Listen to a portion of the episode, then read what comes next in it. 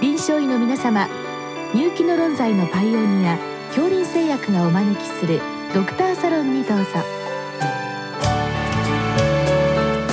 今日はお客様に国際医療福祉大学副大学院長下川博明さんをお招きしております。サロンドクターは順天堂大学教授池田志学さんです。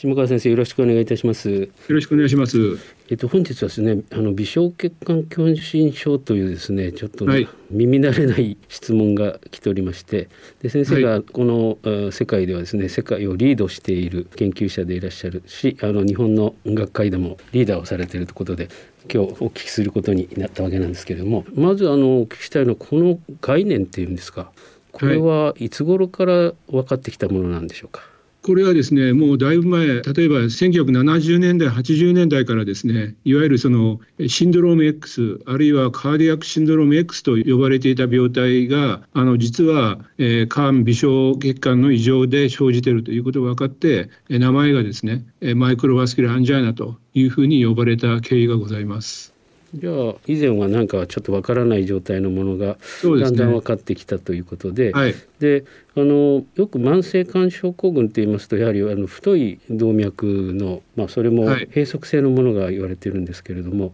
はい、この微小血管の障害も含めて今はどういうふうに分類されているんでしょうか？はい、先生言われた慢性肝症候群クローニックコロナリシンドローム CCS は3つのですね基準で起こるというふうに考えられています。一つが太い冠動脈の狭窄閉塞2番目が太い冠動脈の連縮スパズムですね。それから3番目が今日のテーマの肝微小循環障害ということになります。で最近この肝微小循環障害がですね、えー、非常に注目されてきているのには3つ理由がありまして一つはですね2018年に報告されたものでイギリスで行われたオービター研究というのがありまして、えー、これはあの左冠動脈全下格子の、えー、狭窄を、えー、バルーンでこうステントで治すというそういう研究でしたけども、えー、この研究でですね、えー、プラセボ群との間で差が出なかったと。プラセボ治療をしても差が出なかったというのが一つございます。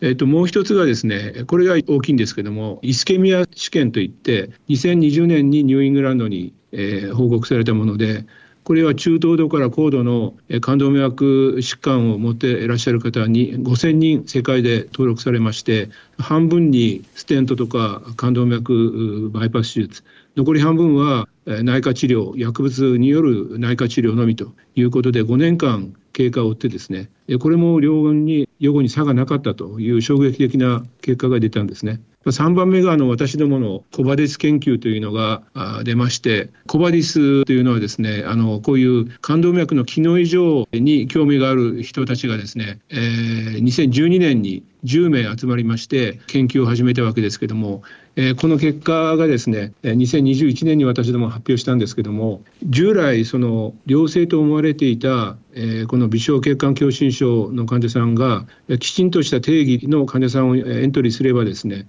実は年率7.7%の、えー、心血管事故が起こっていたと。いうことが分かりましてこれが先ほどのそのリスケミア試験とですねほぼ同等のイベント発生率ということで、まあ、非常に大きく注目されたこの3つが主な理由になります。なるほど。じゃあ従来の概念ですと、まあ、あの大きな血管に障害がない場合は、まあ、ちょっと様子見ましょうってぐらいでほっといたわけですよね。ええ、でそれそれがですね決してその冠動脈造影で正常に見える方が決してその良性ではないということが分かってきたんですね。なるほどこういうパターンがですねこれデンマークのデータですけども今や共通を訴えて狭心症と診断される方の7割がですね冠動脈造影で優位な環境策がない。女性の場合男性の場合も4割ぐらいがですねこの冠動脈の狭窄閉塞がない。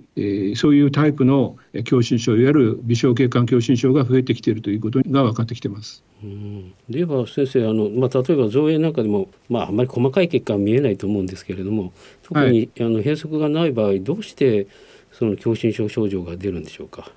はいえっと、今先生おっしゃった冠動脈造影というのはですねどんなにあの精度のいい冠動脈造影の機械でも大体100ミクロン0.1ミリぐらいまでしか見えないんですね。で実際にはあのそれ以下のですね細動脈ですねそういったところがあの冠動脈の循環を規定しているという非常に重要な事実がございます。でここに異常がきますとですねあの心筋虚血が起きて、えー、患者さんは痛みを感じるわけです。でその起こり方にはですね、えー、冠動脈が、えー、拡張が十分できないという拡張不全のタイプとそれから冠動脈の収縮が更新しているというですね、えー、収縮能の更新の2つがあるんですけども同じ患者さんでこの両方の異常を持っていらっしゃる方もいらっしゃってですねえそこら辺が非常にあの最近のあの診断技術で、えー、細かいところまで分かるようになってきたということでございます。そうなんですか。じゃあ、まあ、いわゆる血管の、まあ、反応性の異常っていうのが根本にあるということなんですね。はい、はい、そういうことです。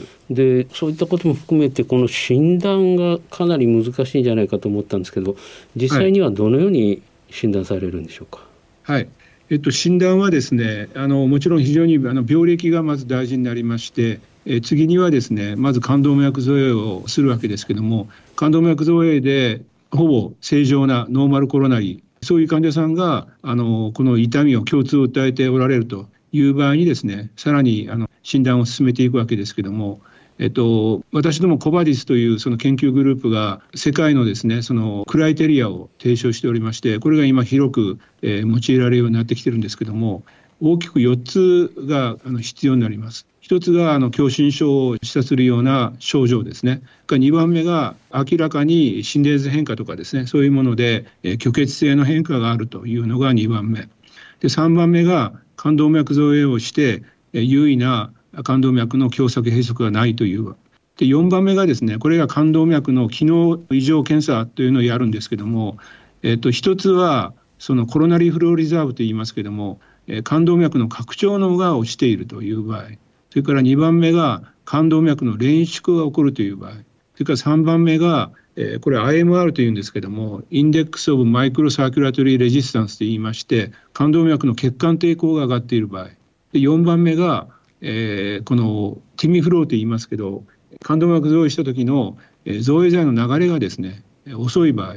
この4つの条件のうちどれかがあれば、えーまあ、微小血管狭心症と、まあ、そういうような診断ができるというふうになってきてます。これちょっとなんか難しい検査のように感じるんですけどあの具体的にはあの、まあ、冠動脈造影のカテーテルを使ってあの検査していくんでしょうか？はい、あのカテ台の上でですねあの冠動脈沿いのカテーテルだけではなくてさらに冠動脈の中に細いですね圧温度センサー付きのガイドウェアを入れましてそれで今申しましたようなことがあの非常に詳細に分かる時代になってきてます。現在ですね私どもあの昨年からあの日本肝微小循環障害研究会というのを立ち上げて活動してるんですけどもそのホームページを見ていただくとご紹介しておりますけども全国で現在ですね73施設ぐらいがこの検査ができるようになってきてます。あなるほど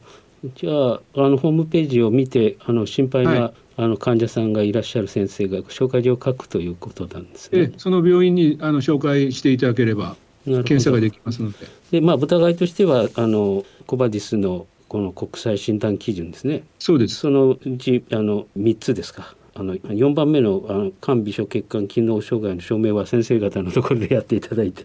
そうですね。その73病院でそうですね、どんどんこれも増えておりますので、まあ、そのうち100を超え200になりと。それは本当頼もしいと思いますので、はい、でもこういう治療とか、まあ、あのいわゆる検査を受けられる人とかこう増えてきますよね。地方でも。そうですね。まあ、まずはあの正しい診断をつけるというのがもう非常に重要な第一歩になりましてえーと、その長年その診断がつかずに苦しんでおられる患者さんあの私もたくさん見てまいりましたけども診断がついたというだけでですねもう患者さんが本当にあの涙を流して喜ばれると。自分の病気は本当の狭心症だったんだということでですね喜んでもらえたということもたくさん経験しております。ね、随分長いことを悩まれてたのが少し安心できるということなんだと思いますけども、はい、あとやはりちょっと気になるところは治療になるんですけども、はい、どういったステップで治療されていくんでしょう、はい。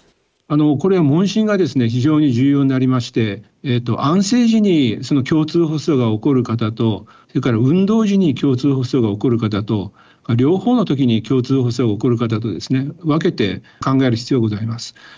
えー、で安静時にですね共通発作が起こるという場合はこれは肝微小血管のですね、えー、収縮が更新しているということが強く疑われますので、えー、もちろん検査をした後でそれを確認してそしてカルシウム拮抗薬がですね第一選択薬になってまいります。でこれに対して運動時にしか起こらないというか運動時に共通が起こるという方の場合はこれは細い冠動脈が心筋の酸素需要を満たすほどは十分拡張できてないということを示唆しますのでこの場合には心筋の酸素消費量を落とすという意味でベータブロッカーをですねカルシウム拮抗薬と同時に、え、投与するということになります。でこれであの様子を見ますとですね、まあ、半数以上の方があの症状が良くなってこられますけどもまだ十分ではないという場合はですねまず炎症を取るようなスタチン、え、そしてエース阻害薬ですね塩素化薬は比較的、この病態にはあの有効であります。あるいはそのベータブロッカーでは足らないという場合にはあのハートレートを落とすようなですねイバブラジンとかですね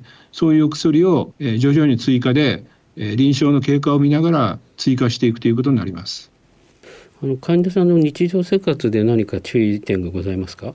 はい、最もあの強調したいのが禁煙です。でタバコはですね肝微小循環にも非常に、まあ、エピカルドの大きいところのスパズムにも悪さしてるんですけども、え細い冠動脈にもですね、えー、非常に悪さをしているというデータございますのでタバコを飲んでいらっしゃる方はやめていただくということが非常に大事になってまいります。あとはですね、あのまあ、これ一般的ですけど心身のストレスというのもですねかなり微小循環には影響しますので、まあ、そういったものも気をつけていただければというふうに思います。まあ、逆にあのちゃんと診断つけていただければストレスも減るでしょうし、はい、そうですね。禁煙のきっかけにもなるかと思っておっしゃる通りですね。どうも今日はありがとうございました。どうもありがとうございました。